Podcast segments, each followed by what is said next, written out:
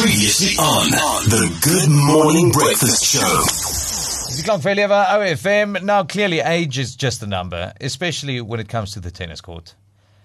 Joey Libber, jy is nou hoe oud is jy nou? 64? 64. Okay. En dit is nie omdat jy hier sit nie. Nee. But you you don't look 64. Dankie. Okay. Ja, sy doen reg nie. Nee, ek wou gesê sy lyk baie ouer. Ek joke, ek joke Joey, ek joke, ek joke, ek joke, ek joke. Ja, Nee nee nee, ek grap sommer. Joey, Verskoning, Joey. jy lyk absoluut fantasties.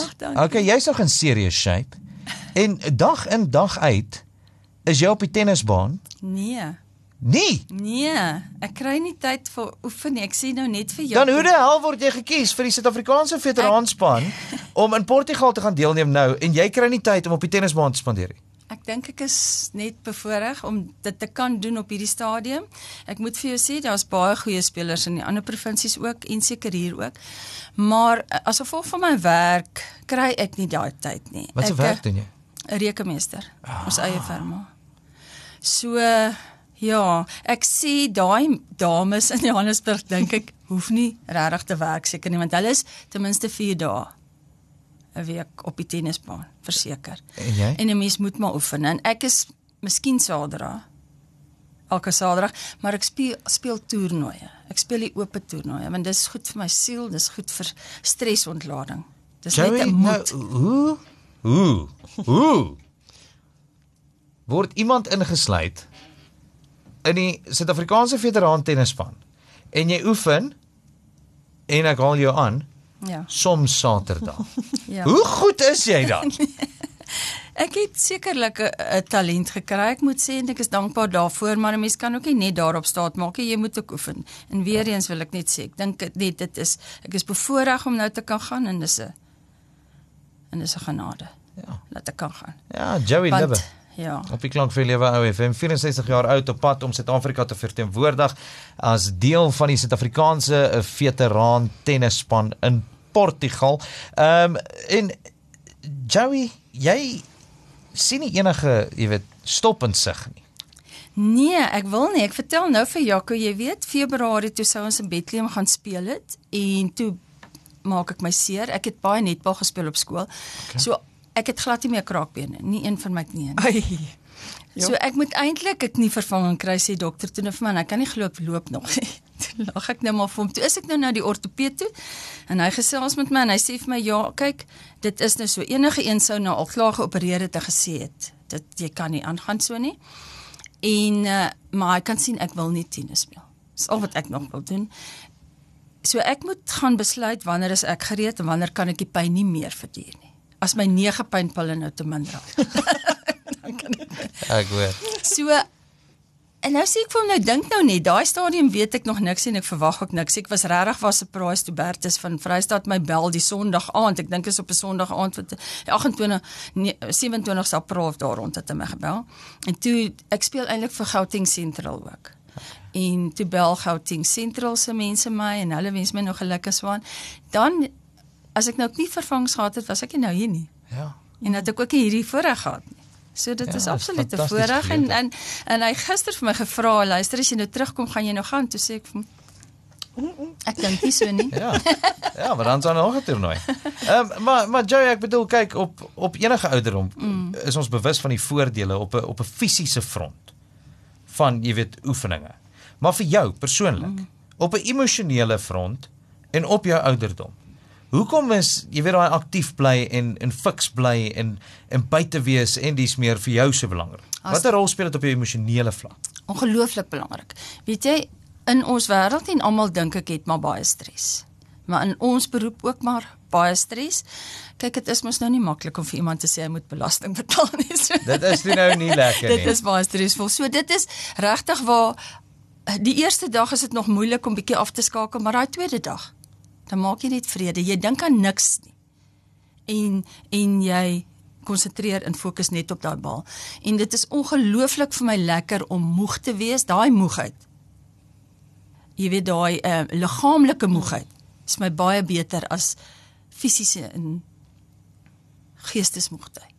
Dit Ja, want die, die liggaamlike moegheid is amper enetjie wat nou maar jy weet amper die punch vat vir jou geestes. Mm. Mm. gesondheid om eintlik op te tel, mm. né? Nee? Absoluut. Jy kan net soveel.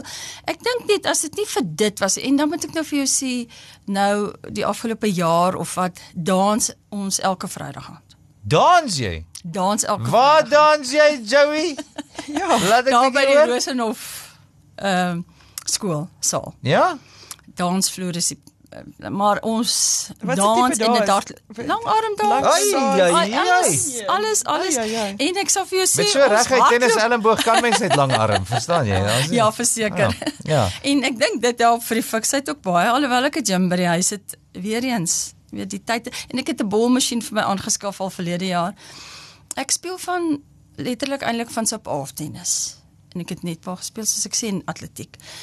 En uh, ek kom van Appington en ek het ehm um, daar het die afrigter in staat een vir my gesê, "Gee vir my raketpersent." Toe sê hy, ek kan maar begin tennis speel. Maar ek het my netbal was so 'n bietjie bietjie voorkeur gekry. Maar ek is 'n oud appies en ek is trots daarop en ons het baie goeie netbal afrigters gehad en tennis. En toe het ek vir uh, na skool het ek vir 15 jaar opgehou speel. Ja. En dit is Weens die eintlik- aard van jou werk, heel moontlik. ja. Eens vir die aard van die werk en ander omstandighede en toe begin ek nou weer hier in Bloemfontein speel seker so in 1996 98 daarom. En glo nou vir my daai 15 jaar maak 'n groot verskil hoor. Want in die eerste plek is jy 15 jaar ouer. Ja. Jy dink jy's nog daar as jy nou terugkom. En en jy's jy het 'n agterstand en jy wil speel soos wat jy 15 jaar terug gespeel het. Maar dit gebeur ook nie sommer net nie. Maar ja, sport is baie belangrik. Ek dink sport is regtig waar. Joey Libbe op die klank van lewe FM 64 jaar oud op pad Portugal toe om Suid-Afrika as deel van die uh, Suid-Afrikaanse veteraan tennisspan te gaan te verteenwoordig. Uh nou uh, Joey het jy darm al 'n bietjie, jy weet, Portugees en daai tipe van goedjies nou geoefen voor die tyd. Laat Ek het jy net so seker maak twee jy kan woordjies gel, gel, eh, waar is 'n supermark het ek opgekyk en ek het melk is latay, dis al. maar verder het ek nog nie veel nie. ja. Okay, Joey, so ek het nou gedink kom ons ehm um, kom ons leer jou. Mm. Okay? Okay. Want ek wil nou nie hê jy moet jy weet oor oor kan die water kom. As jy nou oor daai groot vistank gevlieg het en jy land daai kant. dat jy nou moet verdwaal of ewe skielik jy wil 'n koppie koffie bestel en iemand jy weet Ja. ek weet nie. Weet nie wat ek sê nie. Ek bring vir my bier. Okay, so uh, right, dit sal ook nie. Ehm okay. Uh wat beteken bomdia? Of biotarda of bio nooit. Nee. Voor nooit is hallo. Uh no, that's that's good Goodbye, night. goodbye, okay, good right, night. okay. Ja. Oeps. Is Oh, well. Bombia good night. Uh nee, bomdia is good morning. Bob dia good morning. Buio tarde, Good uh, afternoon. good afternoon. And then Voor nooit. Good night. good night. night. A- At a brevet. See you soon. Okay. So tensy jy nie weer terug gaan Portugal toe binnekort nie, moet hom nie gebruik nie. Dan sy dan sy useless. Ja, Ehm nee. um, wanneer iemand vir jou vra, luister, wanneer gaan jy, jy weet, die wêreldveteraan kampioenskap wen in Portugal? Dan kan jy vir hulle sê, "Qual tal amanhã?" Taal. Q, oh nee, ek dink is Q. Q U E. Q tal amanhã. Wat beteken what about tomorrow? okay. So die oomblik waar jy land op die lughawe en iemand vra vir jou, luister, Joey Libbe, wanneer wen jy die wêreldveteraan tenniskampioenskap? Dan kan jy net sê. Ja nee, het, Joey, hierdie uh, gaan dalk nie vir jou werk nie. Dalk moet ons eerder die wêreldkampioenskap in Bloemfontein hou. Ja, nee, definitief. Asseblief en Ek was dankie. nog nooit 'n taalmensie, hoor. Ja, asseblief en dankie en wat van môre is baie Ja. makliker as Q tal amanhã. Ja. Verstaan ja, jy? Nee, verseker, definitief. Ehm ek kan dalk voorstel dat jy bietjie uh, net 'n bietjie peanut butter teen jou verhemel te los. En dan kan jy net stryd Engels praat en dit klink soos Portugees. Is dit? Ja. Maar ek sou vir jou sê ek het gister 'n e e-mail gekry of 'n boodskap gekry van die ehm uh, akkommodasie, die plek waar ons nou gaan bly. en ek weet nou nog nie wat sy vir my gesê het nie, maar sy het eintlik Engels gepraat hoor. Hey. Maar ja, nee, Joey so uh, kyk, as dit nou Portugees is, kan ek dit vertaal, translate. Ja.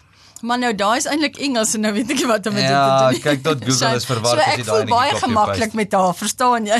Fantasties. Joey, ehm um, van ons kant af, jy weet met die wat jy soveel sportsukses al behaal het in sentraal Suid-Afrika van Appington tot Bloemfontein regdeur tot in die noorde.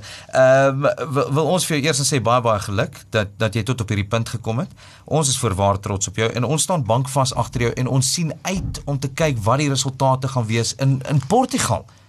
Is daar is daar 'n kans dat jy Ek het regtig bietjie nie silwerware terugbring? ek het regtig nie 'n idee nie. Ek moet vir jou sê dit gaan my eerste ondervinding wees. So ek het regtig nie 'n idee wat om te verwag nie, maar ek moes as kaptein moes ek die spanne gesien het. Is jy kaptein ook? Ja. Ag Hey. nee man, maak plek in Cool. maak plek in daai kabinet. Maak plek in die Ja, kabinet. TV kom huis toe. Ja, nee, want daai plaat kom terug. So ja, en uh, daar's 20 lande wat deelneem. Ja. So daar's heelwat uh van die lande soos Australië, Duitsland selfs ehm um, wat uh baie goeie gekeer. Jy weet ons is mos nou ook ons het ook 'n ranking. Ja. En uh hulle het soos nommer 1, 2 en 3's in hulle spanne waar ons 'n bietjie af is Ah, oh, maar met, dit is wat dit dan betref. Maar ja, weet jy daar is definitief spanne wat ek weet en ek glo en ek weet ons kan hulle wen en dan sê ek ook by mense speel gewoonlik baie beter teen 'n sterker Dis waar. span of 'n persoon. ja. Regtig. Ek het dit is my nogals absolute uh dis iets wat my dryf, dis 'n uitdaging, is 'n challenge en dit hou my fokus. Ek spot altyd as 'n mens nou teen iemand speel wat 'n bietjie swakker as jy is dalk of wat, dan voel dit vir my partykeer of 'n kafee toe gaan. Ja. En en Ek was nou iewers weg. Dit hier raak bietjie vervelig. Jou fokus, jy verloor fokus. Ja, dis dis amper asof daai persoon jou na na sy vlak toe vat, Ja. nê? Nee? En dan Verseker. ook vice versa, waar jy Vice teen 'n- versa. uh, iemand Verstaan. beter in die in die lewe kom. Ja. Dis hoekom ek het 'n pel gehad wat wat altyd gesê het, luister, always surround yourself with people better than you. Ja. Absoluut. Because they seker. can only Baie take waar. you to their level. Dis Dis hoekom Shandor my ingebring het. vir is dit die is dit Korrek. Ja, Ek kan sien, 100%. ek kan sien. 100%. Maar dit is baie waar. Hoor nee, dit is baie waar. En dit is ook kleibane. Nou moet jy ook onthou nê, kleibane is nou stadiger. Gaan baie rallies hê. Jy moet baie hardloop, jy moet fiks wees. Joey, ons wens vir jou alle sterkte toe. As daar Baie nou een dankie. persoon is wat hierdie ding gaan baas raak, nê. Nee, en daai trofeetjie huis toe bring, is ons geld op jou. Alle sterkte toe. Dit was lekker om uh, op te vang en veilig reis. Baie dankie. Dankie vir julle. Mooi dag vir julle verder, hoor. Here we go. Get up on my feet. It's go time. The Good Morning Breakfast. 6 tot 9 voormiddag. Turn the decibels up. Get up and go. Met Shandor en Margaret op All FM.